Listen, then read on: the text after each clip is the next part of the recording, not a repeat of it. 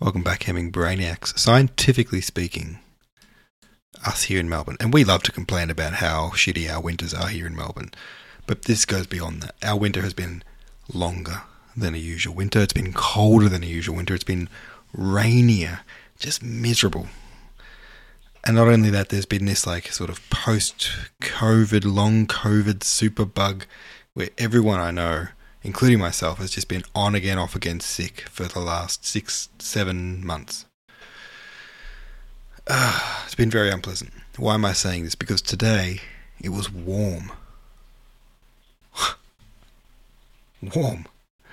It was it was warm and sunny. It's nearly summer, like spring. It, we usually get it starts to get warm, you know, when spring rolls around. It's nearly spring's nearly over. And today was really the first day where it was like nice.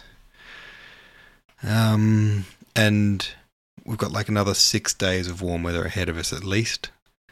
Maybe beyond that, I don't know. I really know what happens beyond that, but I've just got to say, screw you, El Nino, or whatever that weather pattern's called. And um, I'm so glad I'm coming to life with spring, the bringer of life. William Leslie Bowles is our poet today. Oh, hang on, I forgot something. Yesterday's poet, Henry Rowe. I really liked both of these Henry Rowe poems. Um, and Swim says I really like these two companion poems as well. Henry Rowe does not have much of a modern presence. All the internet tells us that he was a poet and clergyman educated at Eton College and later attended King's College, Cambridge, and then Brasenose College, Oxford, where he matriculated on December 27, 1768, and uh, aged at 18, he became a rector at Suffolk.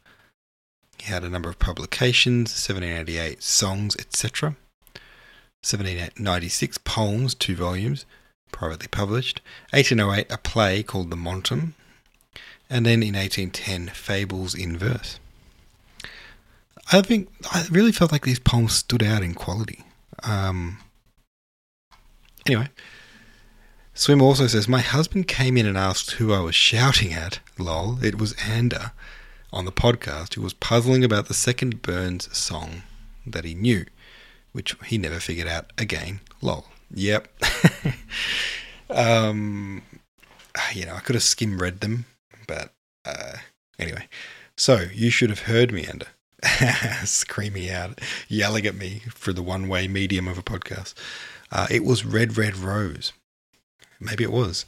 My Love is Like a Red, Red Rose is one of, if not the most iconic of Scottish songs. Written by Scotland's national bard, Robert Burns, in 1794, it is a moving statement of the singer's love for his beloved. It has been sung, if not recorded, by every Scottish singer worth his or her salt, and by many more besides. It has been a perennial favourite ever since it was written. But yeah, that would be the one. that would be the one that I recognised.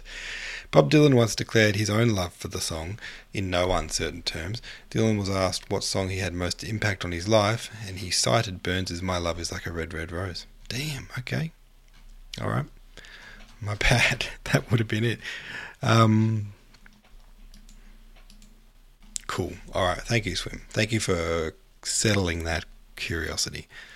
William Lisle Bowles is today's poet. 1762 all the way through to 1850. Good 88 years, if my maths is right.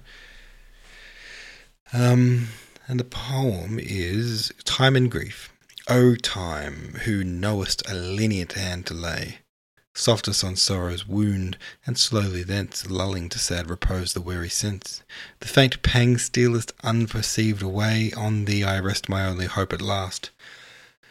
And think, when thou hast dried the bitter tear that flows in vain over all my sorrow held dear, I may look back on every sorrow past and meet life's peaceful evening with a smile, as some lone bird at day's departing hour sings in the sunbeam of the transient shower, forgetful, though its wings are wet the while. Uh, yet, ah, how much must this poor heart endure, which hopes from thee and thee alone a cure? That's it for today. Short, sweet, love it. Folks, thanks for listening. See you tomorrow.